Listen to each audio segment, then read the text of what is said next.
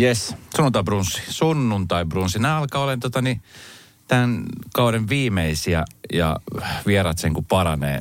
Mulla on siis vierana nyt tällä hetkellä siis Tatu Fertsen, joka on tällä hetkellä herra toimitusjohtajana Suomen yksi vaikutusvaltaisimmilla tuotantoyhtiöllä Banijaylla. Joo. Tervetuloa ensinnäkin. Mahtavaa, että sä pääsit tulemaan. Kiitos kutsusta, ihan mahtavaa. Syy, minkä takia mä halusin sun tänne, oli se, että tuossa joku aika sitten pidettiin Suomi-areena, jossa puhuttiin paljon siis mediasta ja nimenomaan siis, se oli aika tosi kattava setti, mikä siellä oli. Ja mä satuin siis ihan sattumalta lähetyksen ohella niin katsomaan streamin välityksellä sun osittain haastattelu sun tarinasta siitä, että miten sä päädyt nyt tähän positioon, missä sä oot. Mä kun itse asiassa kerroin muutamille kollegoille täällä, että Tatu on tulossa mulle sunnuntaibrunsin vieraaksi, niin moni oli silleen, että ai vitsi Tatu, että vitsi, että Far Out. Onko se elossa vielä? Onko se mitä hittoja, tiedätkö? Niin Far Out oli sellainen ohjelma, ilmiö silloin aikoinaan, joka ne taisi olla nyt ihan ensimmäisiä tällaisia niin kuin isomman luokan reality-ohjelmia, jossa jengi pistettiin ulkomaille tekee kaikennäköisiä haasteita. Niin, miten sä ylipäänsä silloin aikoinaan päädyt sinne? No mun hyvä lapsuuden ystävä Tuomas Summanen, joka on edelleenkin TV-alalla tällainen aika vaikuttava hahmo, niin oli silloin siinä Broadcasterissa, joka oli sitä Saku Tuomisen luotsaama tuotantoyhtiö, se oli siellä töissä ja ne teki pilottia tästä Far Outista. Ja sitten Tomppa soitti mulle, että hei, että me tarvittaisiin niin tyyppejä tähän pilottiin, että katsomaan, että toimiiko tämä konseptia. Mä olin silloin Vaasan kaupunginorkesterissa, suoritin patarumparin virkaa. Ja mä olin tutustunut sitten Ekaan siellä Vaasassa ja sitten kuulosti hauskalta, että siis viikonloppu Tukholmassa ja jotain tehtäviä pitää tehdä. Ja lähdettiin sitten Ekan kanssa sinne ja se meni sitten kai niin hyvin, että pari kuukauden päästä Saku soitti, että hei, että teillä oli hyvä meininki, että haluaisitteko tulla tähän ohjelmaan, että kuvaukset alkaa silloin ja silloin. Ja sitä kautta me sitten päädyttiin sinne. Niin ja se ohjelmahan oli siis ihan hillitön ilmiö. Mä muistan, että mäkin odotin aina, että milloin se alkaa. Tehän voititte sen ihan aika ylivoimaisestikin, että siellä ei oikeastaan keillä muulla parilla ollut mitään jakoa. Oli siis ohjelma, jossa aina pareittain siirry sitten seuraavaan paikkaan, kun tuli jotain tehtäviä. Joo. Ja sitten se, joka suoriutui parhaiten, niin oli ihan yleisöäänestys, joka äänesti sitä, että te menitte sitten seuraavaan kohteeseen. Kauan te olitte kaiken kaikkiaan reissussa? 8 viikkoa. 8 viikkoa oli 2 kuukautta. Joo. Nuorelle patarumpalistelle, niin sehän oli ihan supersiistiä. No se oli se myös rankkaa. Siis kyllä mä muistan, että siinä jo 3 viikon jälkeen, niin vielä aika kultaa muistat. Nyt kun sitä muistelen, niin oli tosi kivaa, mutta kyllä mä muistan, että siellä oli aika sellainen turnaus esimerkiksi jossain vaiheessa, että se sitten kuitenkin että se oli aika intensiivistä ja sitten siellä painettiin opiskelijabudjetilla, niin Se oli kivaa, mutta oli se myös rankka. Kauan tästä aikaa?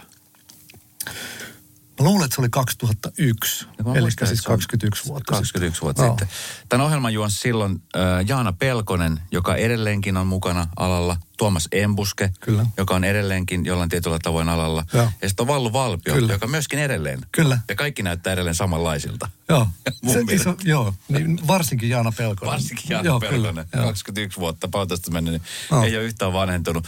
Sä oot nykyään siis toimitusjohtajana firmassa, joka tekee televisiota. Joo. Televisiohan on muuttunut ihan siis supervaltavasti siitä ajasta. Joo. Onko jotain sellaista, mitä sä oot halunnut tuoda mukaan niiltä ajoilta tähän? Koska nythän huomaa, että aika paljon kaivataan myöskin semmoista niin kuin nostalgiaa. Mä just itse asiassa tänään puhuin lähetyksessä, tai itse asiassa viime viikolla puhuin lähetyksessä siitä, että minkä takia esimerkiksi levyraatia ei ole tuotu uudelleen versioituna. Tai just tämmöinen, Far Out-ohjelmia on vähän samantyyppisiä tehty. Että esimerkiksi tämä Amazing Race on vähän samantyyppinen. Joo, siinä on sama henkeä.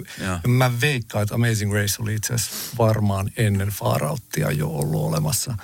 Vastaavanlaisia ohjelmia on. Kyllä telkkari on muuttunut paljon. Ja se iso muutos tietysti on ollut se, että katsominen on siirtynyt niin kuin lineaaritelevisiosta sitten tuonne niin kuin vodipuolelle, eli näihin striimauspalveluihin. Ja tietynlaiset ohjelmat varsinkin niin kuin toimii paremmin sieltä. Ihmiset menee sinne striimipalveluun hakemaan tietynlaisia ohjelmia. Eli ehkä jotkut genret on poistunut, jos ei nyt kokonaan, niin huomattavasti sitten lineaarista. Että ja edelleen ollaan valtavan muutoksen kourissa, niin kuin Suomessakin televisioa, etenkin ehkä Suomessa, että me tullaan vähän jälkijunassa muuhun maailmaan nähdä näissä asioissa yleensä. Että nyt kova vauhti, että jos katsoo niin kuin kanavien, niin kuin näiden lineaarikanavien katsojalukuja, niin kyllähän ne niin kuin tulee selkeästi alaspäin, mutta sitten toisaalta sit kokonaiskatselu, kun katsotaan, että paljon ohjelmia katsotaan näissä striimauspalveluissa, niin kuin Ruudussa tai MTV-palvelussa tai Yle Areenassa, niin kokonaiskatselu on edelleen niin kuin hyvällä tasolla. Niin. Että se pysyy aika samana. Jossain vaiheessahan radioalalla jotkut pelkäs sitä, että kun suoratoistopalvelut tulee radion kautta ja podplay-palvelut ja tällaiset niin kuin podit tulee, niin että radio katoaa kokonaan. Mutta päinvastoin korona on nostanut sen radion niin kuin kuuntelun entistä suuremmaksi. Sä oot varmaan kyllästymisen saakka kyllästynyt siihen kuulemaan, että kuoleeko televisio koskaan, mutta sehän siis muuttaa muotoa koko ajan. Se on just näin. Eikä siitä oikeastaan enää puhuta, että kuoleeko televisio. Että varmaan tuossa 5-6 vuotta sitten niin tasaisin väliajoin niin oli näitä ennustajia, että televisio tulee kuolemaan. Että se nimenomaan muuttaa muotoaan. On paljon ohjelmia, jotka vaatii oikeastaan sen, tai miten vaatiiko, mutta niin kuin, varsinkin tällaiset suorat lähetykset, Tanssii tähtien kanssa, isot ilmiöohjelmat, jotka tulee livenä. Niin kyllähän ne on sitten sellaisia, jotka kasaa ihmiset yhteen. Ja kyllä se lineaaritelkkarilla ja lineaari-ikkunoinnilla on ehdottomasti oma paikkansa. Mutta sitten on paljon ohjelmia, jotka sit selkeästi halutaan katsoa sieltä niin kuin omassa rauhassa, omalla ajalla. Että sitten sellainen yhdessä katsominen ja sellainen yhteinen kokemus, niin kyllä se lineaari on vielä oma paikkansa. Vaasasta, kun lähdet Far Outiin, niin sitten kun 8 viikkoa maailmalla ja sitä ohjelmaa katsottiin, siis se oli 1 000 000 yleisön ohjelma, ihan niin kuin isostikin, niin tehän tulitte ihan sankareina takaisin sieltä Eekan kanssa, niin millainen muutos se oli sitten aikuiselle miehelle, joka on lähtenyt vähän fiilistelle, koska... aikuiselle. Nuoret miehet. Mutta tiesitte sitten muuten, kun tulitte siellä maailmalla 8 viikkoa, että minkälainen ilmiöt olette luonut Suomeen, tai minkälaisia niin kuin persoonia teistä oli tullut? No ei ehkä sitä... Niin kuin kokonaisuudessa ei. Että se oli aika ennen somea ja internetkin oli sillä, että oli modemit vielä pärisi sillä niin kuin omituisesti. Että ei sitä täysin ehkä ymmärtänyt, mutta kyllä siellä tuottajat, niin kuin juteltiin puhelimesta, kertoi, että täällä on sitten kova kuhina päällä. Mutta että oli sitten niin kuin 100-päinen yleisö lentokentän vastassa, niin kyllä se tuli yllätyksenä. Ja oli se iso, siis oli tosi iso elämänmuutos. Että mä olin silloin niin kuin musiikin opiskelija siihen asti ja sitten sellainen... niin kuin aika valtaisa mediahuomio ja mediapyöritys, johon ei myöskään ehkä ollut yhtään valmis. Et nyt kun katsoo jotain haastatteluja, mitä YouTubesta löytää siltä ajalta, niin kainalat hikoo kyllä niin kuin todella vahvasti. Mutta se oli ehkä myös niin kuin armollisempaa aikaa jollain tavalla. Niin kuin just kun somea ei ollut olemassa, niin se oli, musta tuntuu, että sen takia sitten ehkä selvisi jotenkin helpommalla, että... Että sitten se palautevyöry ei ollut niin kuin valtava nykyään. Siis jos sä oot julkis, niin varmaan niin kuin some-inboxit niin kuin pirisee jatkuvasti, kun teet jotain. Tai siis sitä palautetta vaan tulee ja se on niin paljon helpompi antaa. Että silloin sitä oli ehkä enemmän suojassa erilaisia kommenteilta ja niin kuin arvostelulta. No tuotantoyhtiö huomasi, että jumakautta meillä on tässä kaksi tämmöistä kultakaivosta. Että nyt ruvetaan keksiä näille jätkille jotain ja siitähän se sitten lähti. Teillähän sitten tuli oma TV-ohjelma Ekan kanssa ja... Joo, kyllä legendaarinen six-pack-ohjelma. Kyllä. Se oli siis hullu konsepti. Kerro siitä vähän. Siis se on ihan älytön konsepti. Joo, se oli Saku Tuomisen kehittämä. Saku on siis televisioalan tällainen niin kuin Godfather-hahmo. Oli itse siirtynyt TV-alalta pois, mutta niin kuin ehdottomia... niin kuin suurmestareita suomalaisen television parissa, niin Ja armottoman kova pelaa lätkää. Onko sitäkin? Joo. Se on ihan, siis hän pelaa tuossa Pietarinkaduun versissä, niin joo. Voi kuvitella. Ihan älytä. Mutta Saku oli kehitellyt tämän, siis ymmärtääkseni tarina meni niin, että oli olemassa joku amerikkalainen mies, joka oli päättänyt elämässään, että hän antaa nopan päättää kaikesta. Että se pohti vaikka, että pitäisikö mun myydä asuntoa. Sitten se ottaa nopan ja sanoo, että jos tulee 6, niin mä myyn tämän asunnon. Ja sitten tuli 4 ja ei tarvinnut myydä. Ja sitten jos tulee, että pitäisikö mä eroon vaimosta. Että jos tulee 6, niin mä eroon mun vaimosta. Ja se antoi niin kuin, aina kun tuli se, että mitä mä otan, jos menen ravintolaan, niin noppa päätös. Kaikki päätökset tehtiin nopalla ja sitten Saku inspiroitu tästä ja sanoi, että tästä tehdään nyt sitten ohjelma. Että on sellainen ohjelma, joka kuvataan kuvataan niin, että sitä ei leikata ollenkaan. Mm. Että kamera käy ihan koko ajan. Ja aina kun on joku ongelma, tai itse asiassa siihen tuli sitten sillä, että siinä tuli jotain tehtäviä, että lähdetkö Pietarin, niin kun, se myytiin mulle näin, että mitä vaan voi tapahtua, että sä voit kohta olla Pietarin junassa tai lentokoneessa matkalla Eiffeltorniin. Mm. Mutta sitten varmaan budjettitodellisuus iski vasten kasvoja ja sitten se oli, että mä voin olla R-kioskilla tai sitten mä voin olla Mantanpatsaalla. Okay. Oli sitten todellisuus, mutta se oli siis 6 tunnin suora lähetys. Se oli käytännössä chat show. Eli niin 75% sitten screenistä oli chattia. Sitten siellä oli se ikkuna, missä minä ja Eeka ja Läjä, ihmisiä, jotka oli vapaaehtoisesti tullut tähän ohjelmaan, pyörittiin ympäri kaupunkia. Tasaisin väliajan puhelimeen tuli uusi vaihtoehto, että tehtäväksi piti tehdä. Sitten me heitettiin sellaista päänkokoista noppaa ja sitten mitä ikinä se noppaa sitten näytti, niin se piti suorittaa. Okay. Siinä ei ole siis päätääkään häntää siinä ohjelmassa. Monta jaksoa te teitte tätä, monta kautta te teitte? Ei, yksi kausi mun mielestä, olisiko se ollut 10 jaksoa ja ne oliko ne 6 tunnin lähetyksiä, eli 60 tuntia sitä tehtiin. Ja sä voit kuvitella, kun sä oot, niin kun, jos sä katot telkkaria ja siinä on kohtaus, mikä on Mantan patsalla ja sitten todetaan, että seuraava tehtävä on Olympiastadionilla. Niin yleensä se leikataan ja sitten ollaan Olympiastadionilla. Kyllä. Niin tässä käveltiin sinne fucking Olympiastadionissa 45 minuuttia ja se kaikki kuvataan ja sitten sä yrität olla jollain tasolla viihdyttävä sen 6 tuntia siinä putkeen.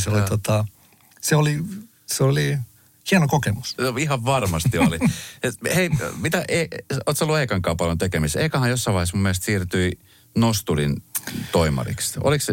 Joo, tai se oli. Ja nyt mä saatan teurastaa totuuden tässä, mutta yritän parhaani. Se siirtyi Nosturille, niin kuin, ei toimariksi, vaan siis toiminnanjohtaja, se oli Elmun alla. Niin oli. Ja nyt se on, siis mä aina sanon, että se on Tuskaa Festarin toimitusjohtaja, mutta sen firman nimi on joku muu. Mutta siis käytännössä siis luotsaa Tuskaa ja siihen liittyviä erilaisia asioita. Nyt tulee siis muitakin bändejä Suomeen, mutta että, onko se Finnish Metal? En muista, mikä se on. Mutta joka tapauksessa mä aina sanon, että se on Tuskan toimari. Tuskan toimari, jatketaan sitä linjaa. No, sä olit itsekin musassa aika niin kuin pitkänkin mukana. Sellainen bändi kuin Quan, joka on legendaarinen. Soi Radionovalla jatkuvasti. Mariko ja Tidjan oli siinä niin kuin myöskin mukana. Sä olit siellä mukana. Joo. Oikeastaan niin kuin alusta siihen asti, kunnes sitten alusta loppui. Se keikkarundaaminen teidän kohdalla, se oli ihan siis hurjaa. Te olitte niin kuin huipulla vuosia ja tähän teitte siis helikopterikeikkoja siellä, täällä, tuolla ja mä muistan, kun esimerkiksi mä oon Titenin kanssa jutellut monta kertaa. Musta on hauska tarina, kun me ollaan oltu joskus legendaarisessa Anna K. Tuossa karaoke-ravintolassa Titenin kanssa. Mä saavuin sinne, Tinelle oli siellä muutaman päivän.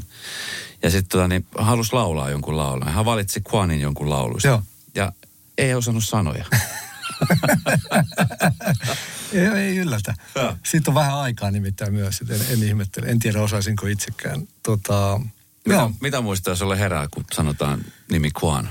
No siis oikein lämpimin. Mä oon super onnellinen ja kiitollinen, että mä oon saanut niin kuin käydä sellaisen kokemuksen läpi. Että olihan se siis aivan fantastista niin kuin saada kokea sellainen niin kuin poppitähteys. Mm. Ja eihän mä sillä. Mä en ollut millään tavalla keskiössä, että mä soitin koskettimia ja lyömäsoittimia siinä. Mutta että sai rundata, että se oli tosi kivaa.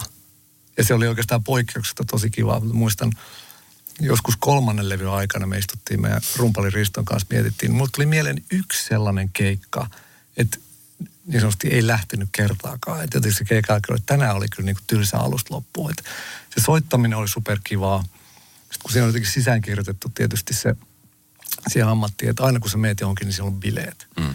Ja sitten kun oli vielä suht nuori silloin, että se oli myöskin, ei tässä iässä, mä en jaksaisi, mutta silloin jakso. Ja se oli siis tosi kivaa. Ja sitten siellä suosi oli sitten kuitenkin sen kokosta, että sai soittaa isoja festareita ja nimenomaan rundata. Mä rakastin niitä Lapin rundeja.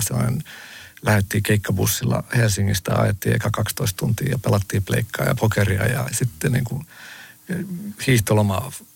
Niin kuin sen ympärillä tapahtuva niin kuin hiihtokeskusrundi ja se oli vaan niin kuin, se oli superkivaa. Oliko se Risto Riikala, joka oli? Riikala, joo. Riikala, niin vähän nyt mukana Ville Valon uudessa bändissä. Mies on tekee. Ja siis monikin bändistänne niin edelleenkin on aktiivisesti mukana musassa. Miltä se tuntuu sitten lopettaa, koska te olitte aika pitkä kausi, niin ihan niin kuin alan huipulla ja muun muassa sitten Rasmus oli teidän kanssa niin kuin koko aika tekemässä jotain, että olitte samassa levyyhtiössä ja muuta, niin mitä se sitten, mitä siinä sitten tapahtui?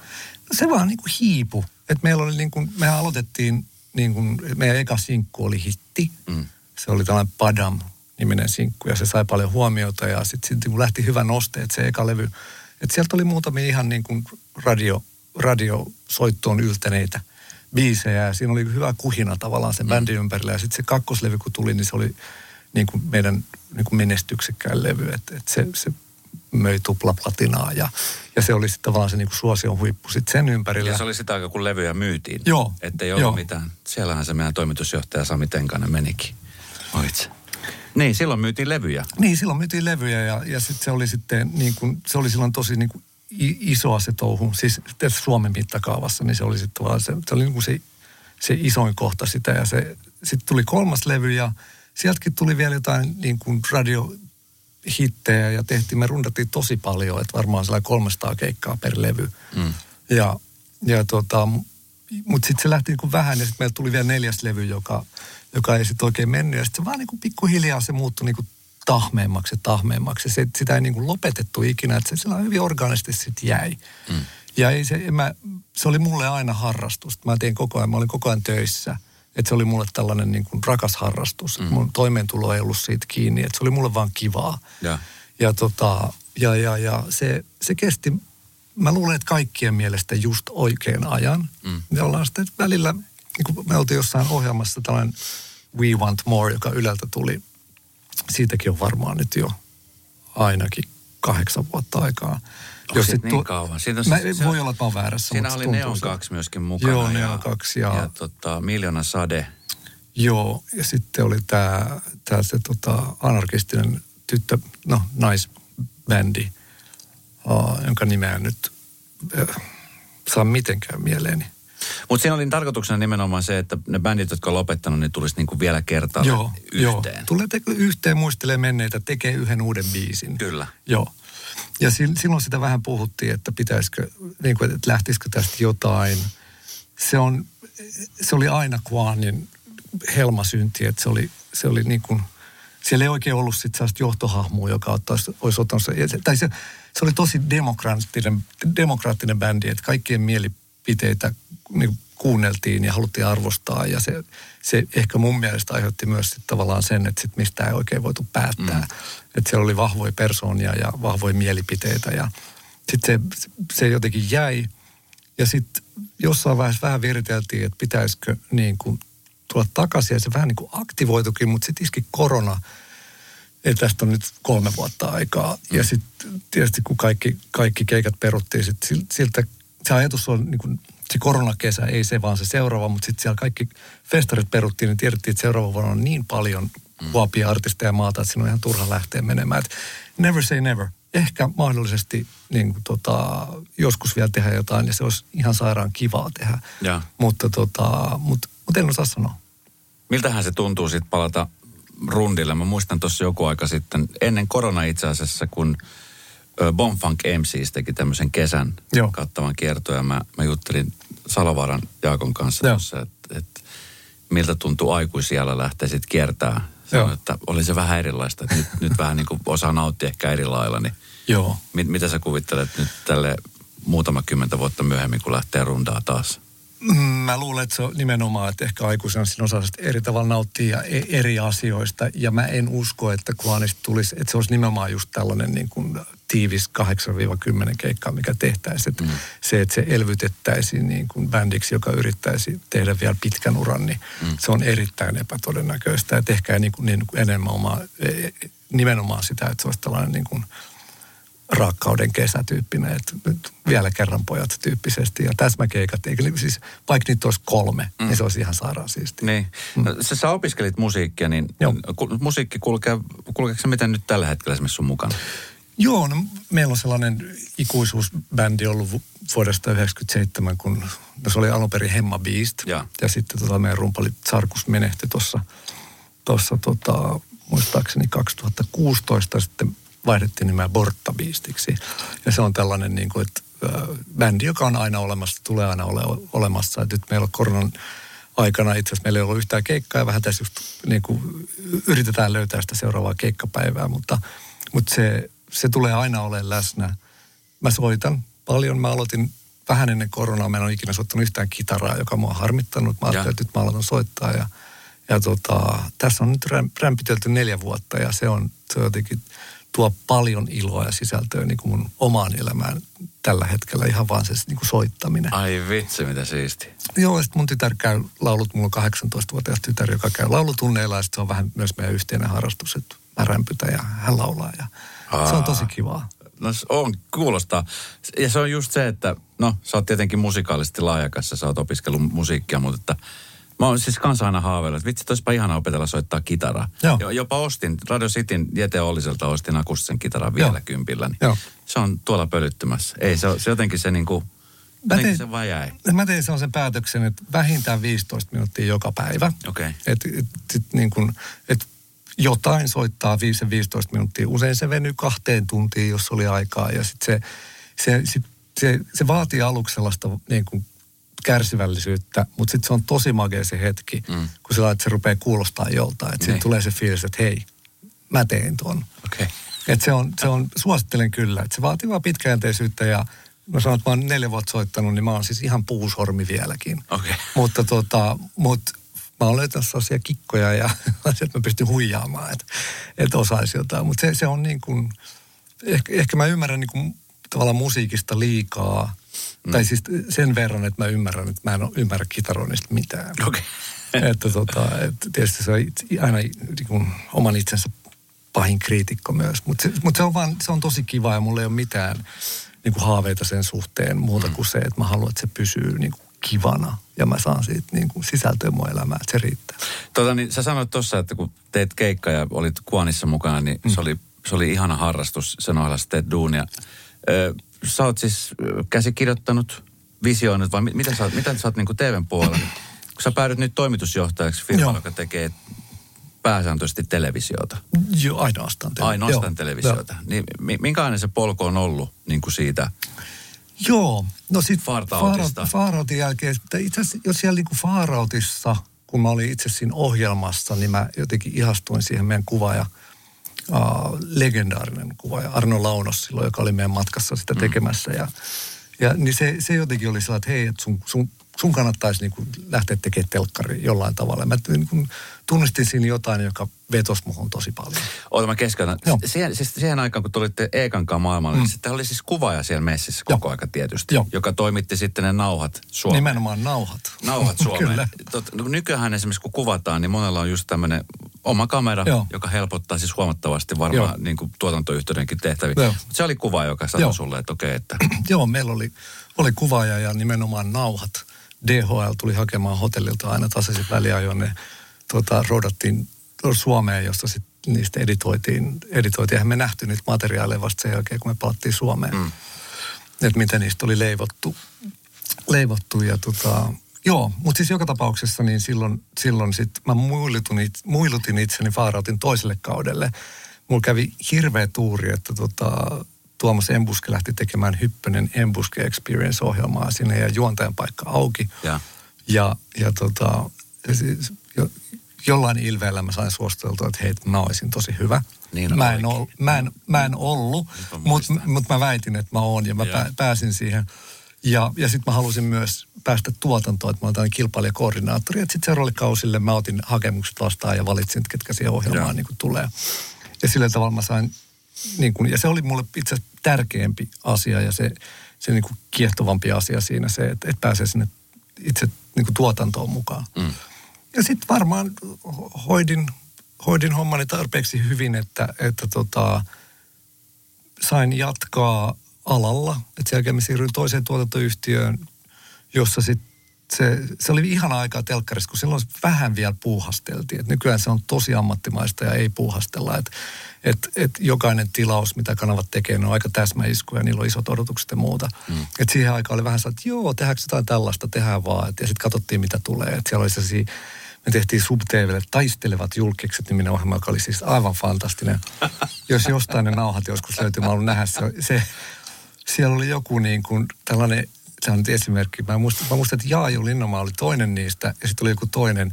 Ne kilpaili siitä, että kumpi antaa kovempaa piiskaa tällaiselle miehelle, joka oli jossain ihme seksikaupan kellarissa kumipuvussa. Siis oli niin kuin, tällaisia ohjelmia me tehtiin silloin sille Sub-TVlle, joka oli juuri lanseerattu. Se oli sillä tavalla mahtavaa aikaa, mutta se oli, mä oon tosi onnekas ollut siinä, että nimenomaan sai jotenkin ehkä vapaammin tehdä virheitä ja kokeilla ja no tällainen tuli ja tehdä jotain muuta seuraavaksi. Ja se oli niin kuin, se oli tosi opettavaista ja sitten tietyt lainalaisuudet niin kuin siinä oppi. Ja sitten muutaman mutkan kautta sitten mä pääsin Neloselle töihin vastaavaksi tuottajaksi sinne. Se oli niin kuin sitten sellainen vähän mulle se ehkä sellainen televisio, jos ei nyt korkeakoulun, niin ainakin niin kuin ammattioppilaitos. Mm. Että siellä sitten näki sen kanavapuolen, että mikä se todellisuus sen bisneksen takana on. Että niitä ohjelmiahan tehdään Yleä lukuun ottamatta sillä tarkoituksella, että niihin saadaan myyty mainontaa ja se on liiketoimintaa ja kyllä.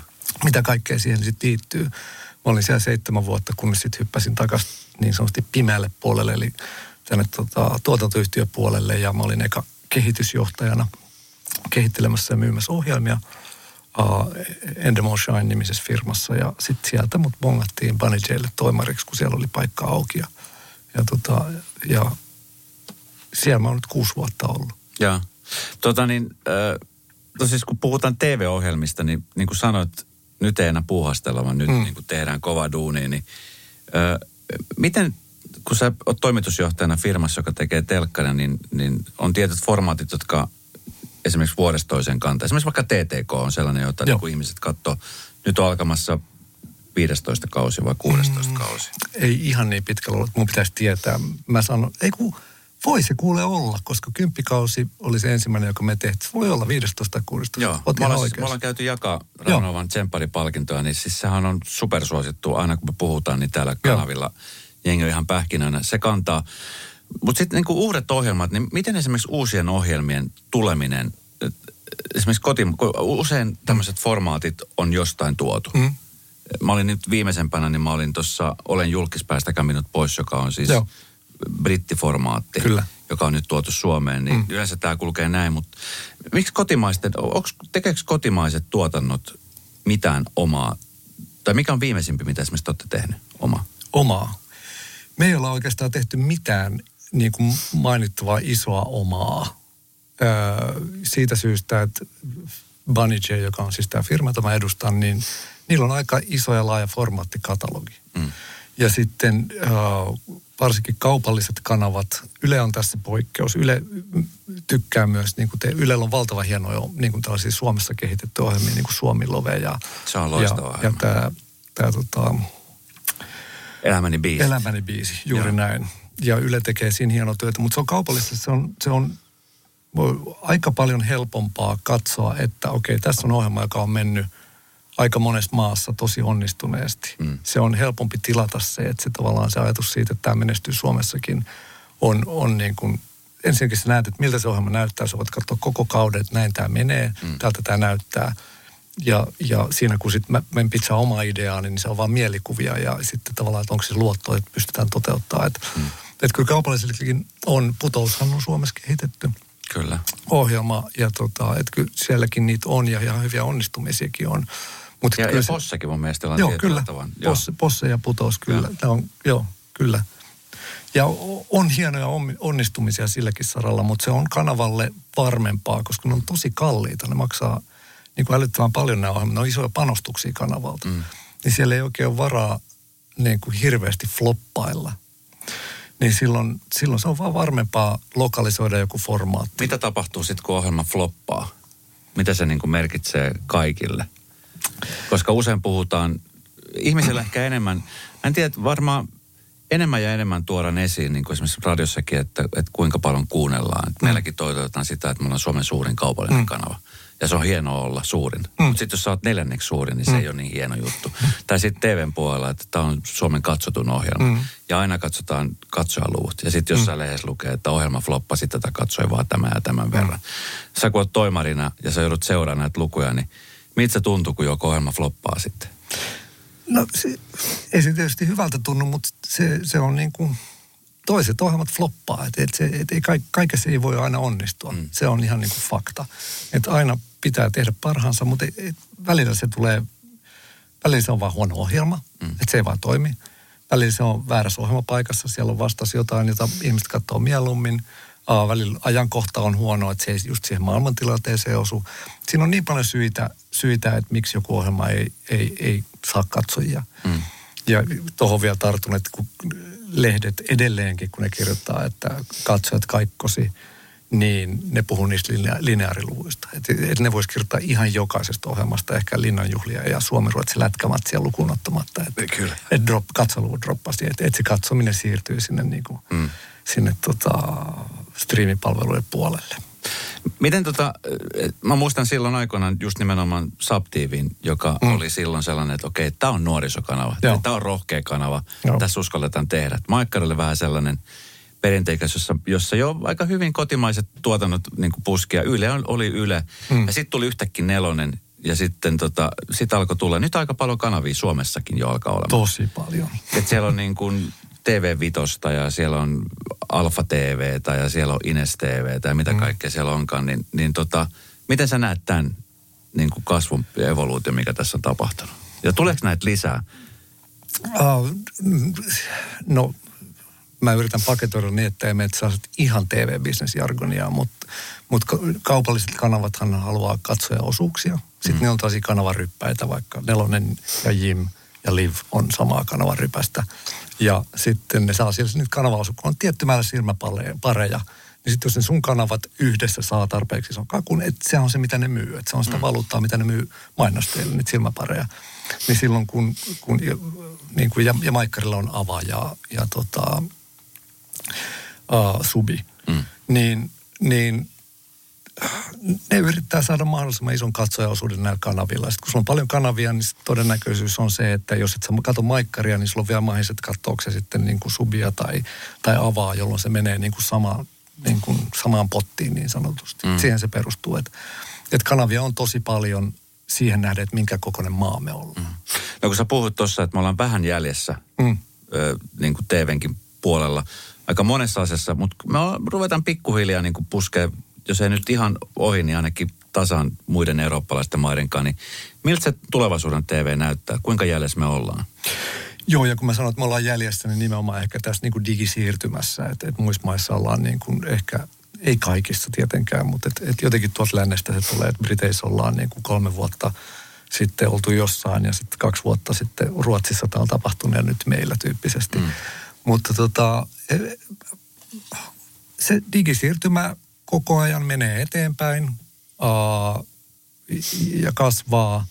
Mä luulen, että mitään mullistavaa tässä niin kuin lähivuosina ei, nyt koputan puuta, että ei tule tapahtumaan, että lineaari edelleen pysyy. Se on tärkeä kanava. Mä luulen, että ehkä niin kuin media hyväksyy sen tosiasian, että sitä katsotaan striimipalveluista, että joku katsoo sen Neloselta tai katsoo sen Ruutupalvelusta tai Maikkarista ja MTV-palvelusta, että se on niin kuin yhtä arvokasta katselua, että ehkä se niin kuin, se siirtymä jatkuu edelleen, se on itse asiassa ollut vähän nopeampaa tänä vuonna kuin mitä ehkä osattiin olettaa. Tietysti siihen liittyy myös niin kuin ikäasiat, että nuoremmat ihmiset katsoo pääosin jo sieltä striimistä, kun sitten taas ehkä mun vanhempia ikäiset ei välttämättä niin nopeasti se siirtymä ole. Se on myös se, että se telkkari laitetaan päälle ja sitä katsotaan. No, miten sä esimerkiksi, sä oot vanhempi, sä oot faija, niin miten faijana sitten tämmöinen kasvutarina, kun sä oot sitten pannut kumminkin hommiin ja ala on tosi kilpailtu ja varmaan jokseenkin stressaava, niin millaista siinä on ollut tasapainoilla, niin kuin vapaa-ajan, bändielämän, perheen, tämän kovan työn? Joo. No se bändielämä, niin kuin, sehän loppui jo käytännössä 12 vuotta sitten, että Quan kuopattiin niin kuin mun mielestä lopullisesti joskus 2010-ish. Että siitä on sen verran aikaa ja se oli sitten sitä aikaa, että no okei, oli 2 pientä lasta. Ei se, jotenkin mun arvomaailmassa on aina ollut se, että mä oon niin kuin, että jos pitää joku identiteetti olla, niin mä oon niin kuin faija. Että se on se tärkein ja siitä... siitä pidetään kiinni, että sit jostain muusta voi niin kuin vähentää. Jos mä katson tätä päivää, niin kyllä se toimitusjohtajuus on luonnollisesti kuormittavaa, niin kuin tosi moni ammatti ja jotenkin tuntuu tänä päivänä olevan. Että kyllä että stressiä tuntuu olevan ilmassa niin jotenkin kautta linjan aika paljon. Mm. Mutta sitten mä jotenkin suhtaudun siihen isyyteen myös tosi palauttavana. Että sitten kun on aika olla se isä, niin ja tämä on ehkä asia, joka tulee sitten iän mukana vahvemmaksi joka päivä. Et mä pohdin paljon sellaisia asioita, että kuinka monta, että nyt mulla on 9-vuotias on nuori nyt, ja että kuinka monta joulua on vielä sillä, että joku on innoissaan niin kuin ajatuksesta, tai pohtii edes, että onkohan joulupukki olemassa, että kuinka monta saat joulua niin kuin on jäljellä. Ja tämä on niin kuin, mä luulen, että tämä on viimeinen kesä nyt, joka tulee, jolloin niin kuin toivotaan, että mä otan sen lintsirannekkeen ja tuun vielä vähän laitteisiin. Että mä pysähdyn tällaisten hetkiä äärelle. Ja tietysti niin kuin, ja paljon myös ihanaa siinä, että lapset kasvaa. Ja tästä tulee varmaan sanoin jonkunmoinen hetki. Ja sitten seuraavaksi tulee tämä niin kuin isoisävaihe, jota mä niin kuin odotan todella paljon. Ei paineta lapsille, mutta kyllä mä, toi on mulle sitten kuitenkin, totta kai se isyydessä ja varsinkin kun mä oon tällainen niin kuin mulla on lapset, mä asun yksin lasten kanssa joka toinen viikko, että mä oon siellä minä ja 3 lasta, niin on siinä myös niin kuin tekemistä. Että sanotaan, että yläasteen matematiikan oppimäärä on tullut tutuksi, kun ollaan kokeisiin luettu ja piti vähän, että miten tämä nyt menikään tämä kaartioympyrän vaipan kaava. Okei, mä soitan sulle, kun tulee tilanne. YouTube on ihan hyvä näissä vinkkinä. Mutta kyllä siinä saa niin kuin tehdä ja se on, niin kuin, se on hevi paketti. Mutta se tarkoittaa vasta, että esimerkiksi niinä viikkoina, kun mulla on lapset, niin mä deletoin kaiken muun. Sitten mä oon töissä ja sitten mä oon kotona ja that's it. Että se on sitten vaan niinku valintakysymys. Onko sulla vaikeuksia silloin? Ootko sä tottunut esimerkiksi siihen, kun on se tilanne, että no tietenkin lapset kasvavat, mutta 9-vuotias on aika nuori vielä, niin kun lapset on sitten poissa niin sille viikolle, niin onko sitten työnnät sinne kaiken mahdollisen? En. Osaat sä elää semmoista myöskin niin kuin omaa elämää ilman duunia, ilman lapsia sillä, että sä et koe mitään oman tunnon tuskia mistään? Osaan. Mä oon tosi hyvä, varsinkin viime vuosina, niin se on ollut itse asiassa iso opettelun paikka, että oppii sanomaan ei asioille ja oikeasti pohtimaan, että mikä se on se, mikä on palauttavaa ja kivaa. Ja keskittyä sellaisiin asioihin ja mä luulen, että tämäkin on ikäasia, mutta mä oon itselleni todella suureksi yllätykseksi löytänyt myös niin kuin itsestäni niin kuin jonkunasteisen erakon. Et varmaan 10 vuotta sitten ajatus siitä, että mä lähtisin yksin reissuun, oli siis typerin idea, mitä mä olisin voinut kuvitella. Että reissata jossain yksin. Ja nyt se on ihan mahdollinen skenaario. Ja sit mä oon että vaikka asun lasten kanssa yksin, niin mä oon naimisissa ja mulla on vaimo. Ja sitten ne viikot, kun ei ole lapsia, niin me ei asuta siis yhdessä, niin sitten me ollaan sitten ne viikot tiivisti yhdessä. Ja se on sitten niin kuin sellaista niin kuin superpalautumista, että sitten saada olla yhdessä ja mä oon tosi tyytyväinen mun elämän balanssiin tällä hetkellä ja pohtinut paljon just arvoja ja sitä, että mikä on tärkeää. Ja ei niin, että mulla olisi ollut valtavia ongelmia niin kuin näiden asioiden ajatusten kanssa. Mutta aina on varaa parantaa ja jotenkin se elämä muodostuu koko ajan sitten ehkä, mikä nyt olisi oikea sana, niin kuin jotenkin väkevämmäksi. Että se turha hörsyily karsiutuu pois ja se tuntuu ennen kaikkea hyvältä. Että sellainen niin kuin FOMO katoaa oikeastaan kokonaan. Että se tunne siitä, että pitäisi olla jossain muualla kuin missä on. No, puhutaan siis vastuusta, niin esimerkiksi työmaailmassa, niin toimitusjohtajana sä olet isosta organisaatiosta vastuussa, niin usein jotenkin väillä tuntuu, että lehdet, sosiaalinen media aina hakee jotain sellaista kivityksen kohdetta, jota voi sitten porukalla vähän aikaa kivittää, kunnes sitten siirrytään seuraavaan. Ja yleensä TV-ohjelmat on sellainen hyvä paikka, jonne voidaan heittää ja sitten aina ihmetellä, että miksi tämmöistä tehdään ja kuka tätä katsoo. Ja, niin sä oot varmaan joutunut montakin kertaa, vai oot sä joutunut tämmöisen tilanteeseen? Puhutaan usein vaikka jostain tempparit-tyyppisistä ohjelmista, jossa nuoret menee innokkaasti juhlimaan ja pitämään hauskaa ja sitten katsotaan, että onko tämä nyt ihan ok enää. Tai joku Bachelor, nyt oli just puhetta siitä, että onko tämä enää tämän päivästä, että siellä mies valitsee 20 naisen joukosta, mikä on ihan normaali Tinder-elämässä monelle ihmiselle, joo, ilman TVtä. Joo. Niin, miten joudut sä esimerkiksi toimitusjohtajana varmastikin usein tilanteeseen miettimään, että onko tämä hyvä ohjelma, kannattaako tätä tuoda, uskaltaako tätä tuoda? Sitä keskustelua käydään paljon, se on mun mielestä tosi hyvä, että sitä käydään. Mm. Et yksi asia, mitä mä oon itse oppinut sen, että kun katsoo niin kuin omia lapsia ja kuuntelee ja seuraa sitä niiden maailmaa, ehkä nimenomaan arvoja ja asennemaailmaa, niin se on ei nyt hyvin erinäköistä, mutta se on kuitenkin erinäköistä ja paljon tiedostavampaa kuin mitä mä olin esimerkiksi 16- tai 18-vuotiaana, joka johtuu varmasti ennen kaikkea siitä, tai ei ennen kaikkea, mutta varmasti iso syy siinä on se, että on niin paljon globaalimpi maailma. Että sä kännykällä pääset mitä tahansa sisältöä seuraamaan jatkuvasti. Ei meidän nuoruudessa ollut vielä sitä, että se oltiin Vantaan Simon Kallion jengiä ja tavallaan siihen se loppui. Sitten se niin kuin välillä käytiin Helsingissä. Mutta se oli niin kuin paljon tiiviimpi se ja ehkä, ei ehkä vaan kapeampi se niin kuin maailmankuva ja muuta.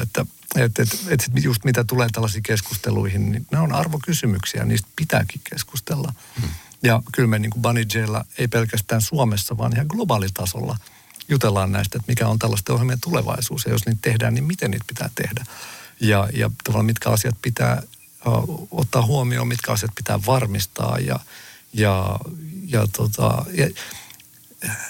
tietysti media elää myös kohuista ja tavallaan kyseenalaistamisista. Ja se on se tapa, millä ne toimii. Että tavallaan kohuja ja kriisi ja ehkä joku niin kuin, että ollaan tehty vähän vilunkia jossain, niin se on se, millä saadaan niin kuin, se herättää mielenkiinnon enemmän kuin se, että hei, tässä on tällainen ohjelma ja se itse asiassa tehdään aika tosi hyvin ja mietitysti. Että mua niin kuin harmittaa se, että et aika harvoin mediaa oikeasti kiinnostaa se kokonaan. Että se, niin kuin se totuus kaiken sen takana, että se on enemmän se, että hei, tällainen yksi keisi, miten otat tähän kantaa, eikä niin, että joku tulisi oikeasti, että mitä tätä ohjelmaa tehdään.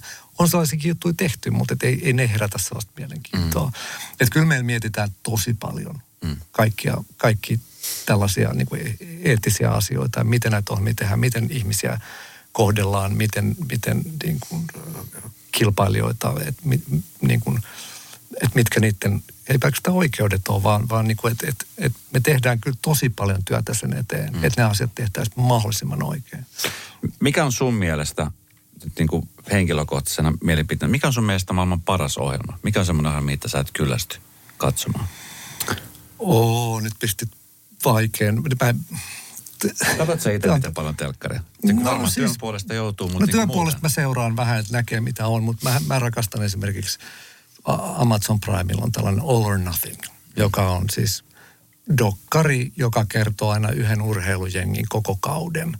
Ja sitten mä oon suuri jenkkifudisfani, niin sieltä taas olisi vanhoja, tai siis jenkkifudiskausia. Ja se on ehkä sillä niin kuin mun intohimo, mä seuraan amerikkalaista jalkapalloa siis neuroottisesti.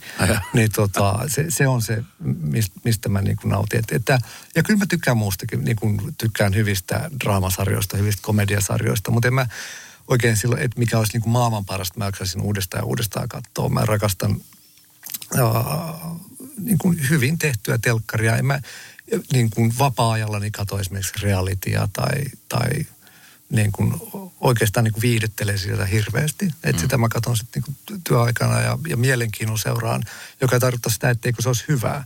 Mutta se ei ole mulle sitten ehkä sellainen palautumisen keino, että kyllä mä sitten mieluummin katson Game of Thronesia ja on siitä innoissaan. Tai sitten just tätä niin kuin All or Nothingia tai jotain vastaavia.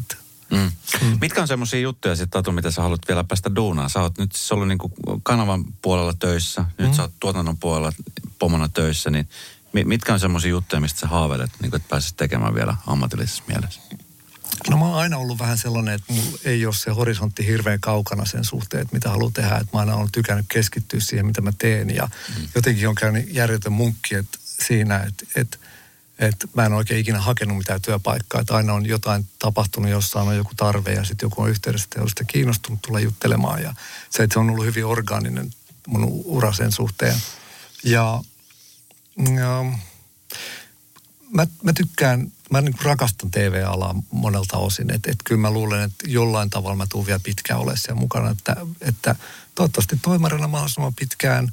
Sitten jos en, niin mä tykkään kehitellä ohjelmaa. Mä tykkään niin ohjelmasisällöistä ja niiden myymisestä. Ja myyminenhän on vähän sellainen ruma sana, mutta että mä tykkään miettiä ratkaisuja esimerkiksi kanavien ongelmia. Että mulla on sellainen olo, että tällä te niin tuutte samaan katsojia. Ja kyllä mä koen, että se on kuitenkin sillä tavalla palveluammatti, ei pelkästään kanavia kohtaan, vaan myös katsoja kohtaan. Että kyllä mä sain tosi isot kiksit siitä, että Tanssii tähtien kanssa, että sillä on 1 miljoona silmäparia ja sit puhutaan ja se herättää tunteita. Ja, et se on niin kuin, se tuntuu tosi hyvältä ja se on tosi palkitsevaa. Nythän tällä hetkellä tuhansia nuoria tekee jatkuvasti sisältöä kännykän kautta. Kyllä. Se on niin kuin TikTok-maailma ja YouTube-maailma, niin se on niin kuin vuosivuodelta vaan kasvaa ja siellä tulee uusia ilmiöitä ja myöskin uusia ohjelmaideoita varmasti niin kuin monelle kanaville. Joo. Minkälaisia terveisiä sä antaisit? Koska siellä on niin kuin, puhutaan siis vaikka radioalassa, meilläkin on täällä monta kanavaa, jossa aina usein harjoittelijoita ja jotenkin niin kuin se kiilto siinä silmissä näkyy, että mä haluan päästä tekemään radiota ja sitten tavallaan ne stepit, monella on vähän erilaisia. TV-puolella vähän sama juttu, että sitten niin kuin siellä on monet junnut jo tekee niin kuin tosi hyvää sisältöä, joka sitä sisältöä siellä on tosi paljon ja halusi päästä jotenkin esiin, niin onko sulla niin kuin TV-alan johtajana jonkunnäköistä visiota tai neuvoa? No mä näen ne vähän niin kuin eri asiana, että tavallaan että mua ihan kiinnostaisi tietää, että kun tuolla on, niin kuin mainitsit, niin valtavan niin kuin idearikkaita, hyviä esiintyjä, jotka tekee valtavan hienoa sisältöä vaikka YouTubeen tai just TikTokiin ja muuta. Ja sitten olisi kiva tietää, että onko niillä ajatus, että olisipa kiva päästä telkkariin ja jos on, niin miksi? Että mä näen ehkä vähän eri mediana, että jos sä mietit sisältöjen pituuksia, että siinä yksi TV-ohjelma on se niin kuin tunnin verran, TikTok-video kestää yleensä sen 16 sekuntia, että se on hyvin erilainen media. Ja pisimmilläänkin, jos katsoo jotain Mr. Beast, joka on maailman, no ainakin eniten tienaava YouTubettaja tällä hetkellä, joka tekee siis aivan käsittämättömiä YouTube-videoita, joiden budjetti on moninkertainen verrattuna yhteen suomalaiseen televisio-ohjelman koko kauteen. Niin, niin senkin videot on niin kuin 25 minsaa pisimmillään. Että ne on hyvin erilaisia medioita ja niin kuin, mä en välttämättä näe, että miksi näiden ihmisten pitäisi siirtyä televisioon. Että ne on toimivia medioita sellaisenaan kuin ne on. Sä voit todennäköisesti kasvaa siellä, jos et yhtä isoksi, tai jos ei isommaksi, niin vähintään yhtä isoksi. Se isommaksikin. Jos sä katsot, niin kuin, on paljon saa seuraajia Suomen suosituimmat niin kuin, sisällöntekijät YouTubessa, somessa. Ne on ihan järkyttäviä lukuja. Että eihän niin kuin, että sitten kun katsot niin kuin tällaista perinteistä televisio-ohjelmaa ja laitat rinnakkain, niin ne on ihan samoissa luvuissa. Kyllä. Sanoin, että jos se kiinnostaa, niin se perusvisio on, että tee sitä, mitä sä rakastat, mikä sua kiinnostaa. Koita olla koko ajan parempi ja katso, mihin se johtaa. Se johtaa yleensä aina johonkin tosi hyvää. Musta oli hauska huomata. Mulla on siis itselläni 12-vuotias tyttö, joka rakastaa YouTubea ja rakastaa TikTokia. Hän katsoo ohjelmia silloin, kun häntä kiinnostaa laitteesta. Et harmihan, että saada niinku istumaan. Joskus TTK-aika tai sitten tämä Olen julkis, missä mä olin mukana, niin silloin ehkä satuttiin hetkeksi aika istu. Mutta sitten kun mä kerran rupesin katsoa hänen YouTube-historiaa, mitä siellä katsottiin, niin siellä oli siis niin semmoisia suosittuja videoita siitä, että jotain maistellaan limuja tai pääsiäismunia. Tämmöisiä niin kuin hyvin yksinkertaisia asioita, millä saadaan ihmisiä koukutettu katsomaan telkkareita. Siinä ei, tavallaan niin kuin ei tarvitse keksiä mitään ihan älytöntä, jotta saadaan siis, niillä videoilla oli niin kuin miljoonia seuraajia. No. Jollain ihan, niin, sitten mä rupesin miettimään, että hetkinen, että mihin tämä on menossa, että kun jotenkin niin kuin aikuisena sitä haluaa nähdä, tiedätkö, just hienoja dokkareita ja tosi kauniita maisemia. Ja just esimerkiksi vaikka National Geographicilla on tosi mahtavia juttuja. Me ollaan se sukupolvi, mitä nyt tykkää katsoa tätä. Ja nyt yhä nuoremmat tyytyy siihen katsomaan, että joku syö pääsiäismunia. eri makuisia, eri kokoisia, niin miten se näyttää kehityksen kaare? Koska nämä on siis tulevia TV-katsojia. Joo, noista somekanavista mä oon hyvin epäaktiivinen somessa ihan tarkoituksella, että mä oon hyvin tietoinen siitä, että siellä on erittäin älykkäitä, taitavia ihmisiä tekemässä niistä palveluista mahdollisimman koukuttavia. Mm. Että ne tekee kaikkensa, että se ihminen pysyy siellä katsomassa sitä ja se ei välttämättä mun mielestä ole niin kuin hyvä asia. Ja se on hyvä kysymys, että mä huomaan, vaikka mun 16-vuotias, niin no nyt se on ruvennut katsoa niin kuin Netflix-sarjoja, mutta että se keskittymiskyky katsoa vaikka 42 minuuttia jotain ohjelmaa, niin se on hyvin rajallinen. Kyllä. Et sitä, ne tottuu sellaiseen lyhyempään sisältöön. Mä en niin kuin siitä, mä en jotenkin ole niin kuin huolissani. Et mä oon sitä mieltä, että maailma menee just niin kuin se menee, ja sitten pitää olla, että jos tulevaisuudessa kaikki ohjelmat kestää maksimissaan 12 minuuttia, niin siihen on joku syy. Kyllä. Että jos kukaan ei enää jaksa katsoa niin kuin tuntia kerrallaan, niin sitten niitä ohjelmia tehdään ja sitten sille ei tarvetta.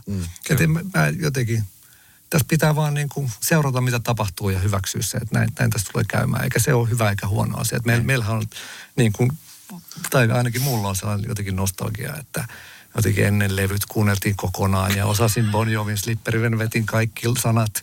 Kyllä. Ja tiesin biisijärjestyksen ja missä sävelläis seuraa biisi lähtee. Niin että se on niin kuin, et ei se nykyään enää ole sellaista. Ja se on vaan sellainen jotenkin ehkä meihin vanhuksiin kirjoitettu, että ennen oli paremmin. Niin, ja te missaatte jotain, kun teille ei ole sellaista. Niin. Ja sitten onko se niin sitä on hyvä kyseenalaistaa. Niin, ja osittain jo Super Bowlin väliaikamainossetkin saattaa olla pidempi kuin jotkut TikTok-videot tai YouTube-videot. Mm. Muotimaailmassa nyt tässä, kun eletään tulevaa kesää, niin siellä jo mietitään vuoden 2023 syksyä tai talveakin jopa ehkä niin kuin sisällöltään muoti-ilmiössä, niin mites teillä telkkarissa? Teillähän jo varmaan katsotaan aika pitkälle myöskin eteenpäin. Niin, mitä on semmoisia ilmiöitä, mitkä on tulossa Suomeen? Voi vitsi, kun mulla olisi tuohon. Saisin sanoa, jos mä tiedän. Siis sitähän kaikki koko ajan haistelee. Ja siis nyt on hyvä niin kuin tiedostaa se, että mehän niin kuin ehdotetaan ja sitten kanavat on ne, jotka tekee ne päätökset. Että tavallaan, että me ei päätetä, mitä sinne telkkariin tulee. Et me aina ehdotetaan, että on tällaista olisi tarjolla, olisiko joku tällainen, ja toivotaan, että ne on mahdollisimman hyviä ideoita. Että sitten kanavat on samaa mieltä ja päästään tekemään sitten ohjelmaa. Ilmiöitä. Mulle ei ole tuohon siis, mulle ei ole vastausta tuohon tällä hetkellä. Ja tietysti niin kuin iso ilmiöitä just vastuullisuus ja suvaitsevaisuus ja muuta, mutta miten se sitten niin kuin transformoituu vaikka video-ohjelmiin, niin ehkä jollain tavalla, että minkälaisia käästejä jatkossa nähdään, minkälaisia niin kuin osallistujia on ohjelmissa ja muuta, mutta ehkä viimeisin niin kuin tällainen megaformaatti, joka Suomeen on tullut, se ei ole meidän ohjelma, mutta Masked Singer, niin en mä nyt ehkä olisi nähnyt, että 2 vuoden päästä on sellainen ilmiö, että mihin ilmiöön se vastaa, niin että se on vähän. Mulla ei valitettavasti ole tohon sillain niinku. Kyllä. Sillain niinku. Ja välttämättä sitten niinku tällaiset maailmantrendit ei yksi yhteen viihdetelevisioon mene. Et se on myös vähän sitä, että jos on tosi synkät ajat, niin sitten jossain vaiheessa tulee se, että ihmiset haluaa niistä synkistä ajoista vähän irtaantua ja sitten halutaan katsoa niinku hömppää niinku ehkä vahvemmin. Että jotenkin sellaista ei kovin vakavaa ohjelmaa ja tietysti. Niin, se on, televisiolla on niin monta roolia tuossa ja ehkä se viihdyttäminen on niin kuin se pääasia. Tietysti toivon, että kaikki meidän ohjelmat pysyy ilmiöiden aarloharjalla ja pysyy kiinnostavina. Kyllä. Hei, ruvetaan pikkuhiljaa lopettelemaan. Radio Nova, joka on siis Suomen suurin kaupallinen radiokanava. Kyllä, onnea siitä. Tässä, niin, se myöskin seuraa ilmiöitä television puolelta. Niin millaiset terveiset haluaisit lähettää radion kuuntelijoille, jotka varmasti myöskin seuraa tosi paljon? Meillä on, niin kuin, on vähän vanhempaa, on vähän nuorempaa, on keski-ikäistä, niin siellä kumminkin niin telkkaria katsotaan isostikin. Millaisia terveisiä TV-maailman puolelta? No, toivottavasti niin kuin, jotenkin ihmiset osaa ottaa sen telkkarin niin kuin ennen kaikkea niin kuin viihdyntäkanavana. Et sitä me yritetään parhaamme mukaan. Tehdään vähän sellaista eskapismia niin kuin siitä arjen hulinasta ja ehkä sellainen, että saa laittaa positiivistakin palautetta. Pätee varmaan myös radiotoimintaan. Että kyllähän se useimmin se palauteboksi silloin, kun joku oikein sapettaa, niin tavallaan se kaivataan sieltä esiin. Mutta eikä tässä kiitoksilla elellä, mutta ehkä yleinen viesti ihmisille, että jotenkin pidetään toisistamme huolta ja muistetaan kehua toinen toisiamme ja varsinkin kehua itseämme. Että sitähän tämä maailma tarvitsee. Me ollaan kaikki voittajia ja onnistujia ja vaikka välillä vähän kämmäilläänkin. Kyllä, just näin. Ja sitten tässä, jos vielä hyvin käy, niin mahdollisimman pian, niin Tatukin nähdään festarin lavoilla Quanin kanssa. No sitä ei tiedä, mutta toivon sitä vilpittömästi itsekin. Se olisi kivaa. Hei, mahtavaa kun tulit. Superhyvää kesää ja pelkkää hyvää. Kiitos samoin, Esko. Oli tosi kiva. Kiva kun olit.